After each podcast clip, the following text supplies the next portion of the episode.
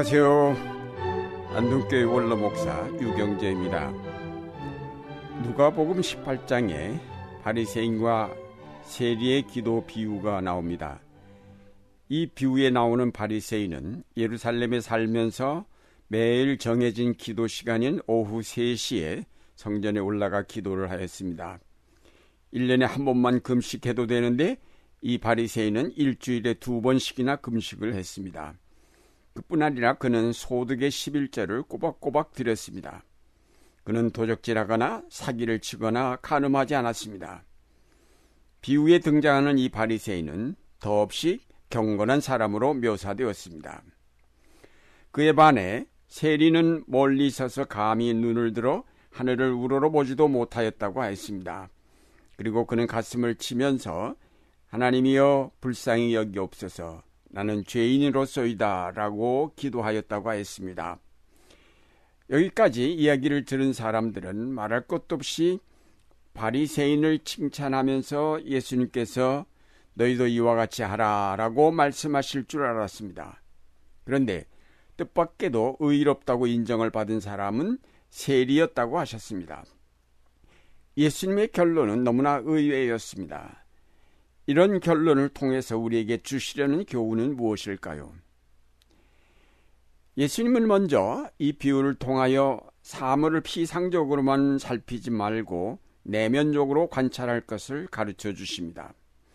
겉으로 나타난 사실만으로 볼 때는 당연히 바리새인이 칭찬을 받아야 할 것입니다. 그는 도덕적으로나 신앙적으로 흠잡을 데 없는 사람이기 때문입니다. 반면에 세리는 마땅히 규탄받아야 할 사람입니다. 그는 정해진 세율보다 더 높게 받아 착복하는 죄를 짓는 사람이기 때문입니다. 당시 세리는 공공연하게 강도와 같은 취급을 당했습니다. 사람들은 대체로 이렇게 겉으로 나타난 사실로 사물을 판단하고 사람을 평가합니다. 겉으로 나타난 사실을 중요시하는 사회 관습이 사람들로 하여금 자기 내면을 충실히 하기보다는 외면을 더 중요하게 생각하게 하였습니다. 그래서 속이 어떻든 우선 겉을 아름답게 보기 좋게 꾸미려 합니다. 사람들은 형식을 중요시 여기게 되었고 내면의 충실성보다는 겉모양의 발전에만 치중하게 되었습니다. 결국 이런 풍토 속에서 사람들은 어떻게 하면 더 잘 꾸며서 상대방을 속여 나를 인정하게 만들까를 생각하게 됩니다. 따라서 이런 풍토에서는 서로를 전혀 신뢰하지 못하게 됩니다. 인간의 문화는 바로 이런 허구성을 바탕으로 세워졌기 때문에 모래 위에 세운 누각과 같아서 마침내는 무너져 버리고 말 것입니다. 하나님은 인간과는 달리 우리의 중심을 보신다고 하였습니다. 우리가 하나님 앞에 아무리 자신을 꾸며도 소용이 없습니다. 바리새인은 사람들 앞에 꾸며 보였던 그대로 하나님 앞에도 꾸며 보이려 했습니다. 이것이 바로 저들의 어리석음임을 예수께서 지적하신 것입니다. 바리새인은 어리석게 하나님도 내 속에 있는 깊은 죄악은 보시지 않고 겉으로 나타난 경건한 모습만을 보실 것이라고 생각을 한 것입니다. 우리는 바리새인이 보여준 이 피상적인 삶에서 돌이켜 내면을 통찰할 수 있는 신앙의 삶으로 나아가야 하겠습니다. 다음으로 예수님은 이 비유에서 자기의 의를 포기하고 하나님의 은총으로 말미암은 의를 추구할 것을 교훈하셨습니다. 누가복음 18장 9절에 자기를 의롭다고 믿고 다른 사람을 멸시하는 자들이라고 하였습니다. 이 문장은 의인이기 때문에 하나님 대신 자기 자신을 신뢰한다라는 뜻이 포함되어 있습니다. 그러므로 바리새인들에 대한 책망은 그들이 자기 자신을 너무 선하게 생각한다는 것뿐만 아니라 자기들의 경건한 품행에서 기인하는 자기 신뢰가 하나님 신뢰를 대신하고 있다는 점에 대해서입니다. 이들은 하나님의 도우심이나 은총 없이도 자기들 의 의를 이루었다고 생각하는 사람들입니다. 그러기에 그런 의를 이루지 못한 다른 사람들을 멸시하는 것입니다. 실제로 바리새인의 기도에 이런 면이 잘 나타나 있습니다. 하나님이여 나는 다른 사람들 곧 토색, 불이 간음을 하는 자들과 같지 아니하고 이 세리와도 같지 아니함을 감사하나이다. 말은 감사하다고 했지만 실제로는 세리를 멸시하고 자기 의를 나타내는 기도입니다. 인간이 자기의 의를 주장하게 될 때에 결국은 하나님을 신뢰하지 않으며 하나님의 은총을 필요로 하지 않게 됩니다. 예수님께서는 남을 비판하지 말라고 하셨습니다. 다시 말해서 다른 사람과 자신을 비교하여 내가 낫다든지 못하다든지 하지 말라는 것입니다. 예수님께서 우리에게 가르쳐 주시려는 것은 우리 삶의 기준이 다른 사람에게 있는 것이 아니라 바로 하나님에게 있다는 사실입니다. 우리의 삶의 표준을 하나님께 둘 때 누구도 자기의 의를 주장할 수는 없습니다. 하나님 앞에서 우리는 모두 죄인일 뿐입니다.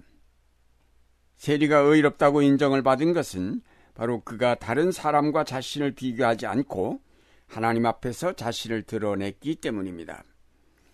하나님 앞에서는 그 어떤 것도 자랑할 것이 못 된다는 사실을 그는 깨달은 것입니다. 그저 불쌍히 여겨주시기만을 간구했습니다. 하나님의 은총을 구한 것입니다. 세리는 그렇게 함으로 하나님을 신뢰한 것입니다. 죄를 회개한다는 것은 하나님을 그의 삶의 표준으로 삼았음을 뜻합니다. 끝으로 이 비유는 누가 진정으로 자유로운 자인가를 우리에게 교훈하였습니다. 바리새인은 끊임없이 사람들로부터 인정받으려 하기에 언제나 불안하며 자기 내면을 드러내려 하지 않기에 언제나 폐쇄적이며 다른 사람과 경쟁하려 하기에 언제나 다른 사람을 불신하고 멸시하며 적대시합니다. 그는 언제나 적에게 둘러싸여 있습니다. 그런 사람이 진정으로 자유로울 수는 없습니다.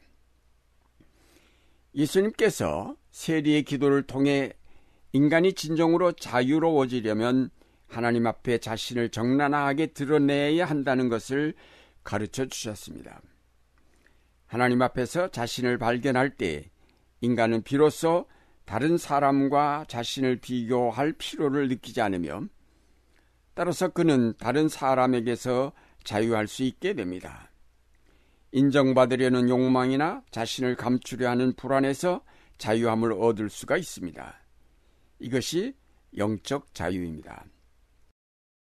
하나님께로 돌아가 자신의 죄인됨을 고백하였을 때 하나님은 나의 죄는 거두어 가시고 내 속에 그가 의롭다고 인치신 새 사람을 허락하십니다. 자유함을 누릴 수 있는 새 영을 내게 주시는 것입니다. 우리가 이런 모습을 찾을 때 우리의 삶은 변화됩니다.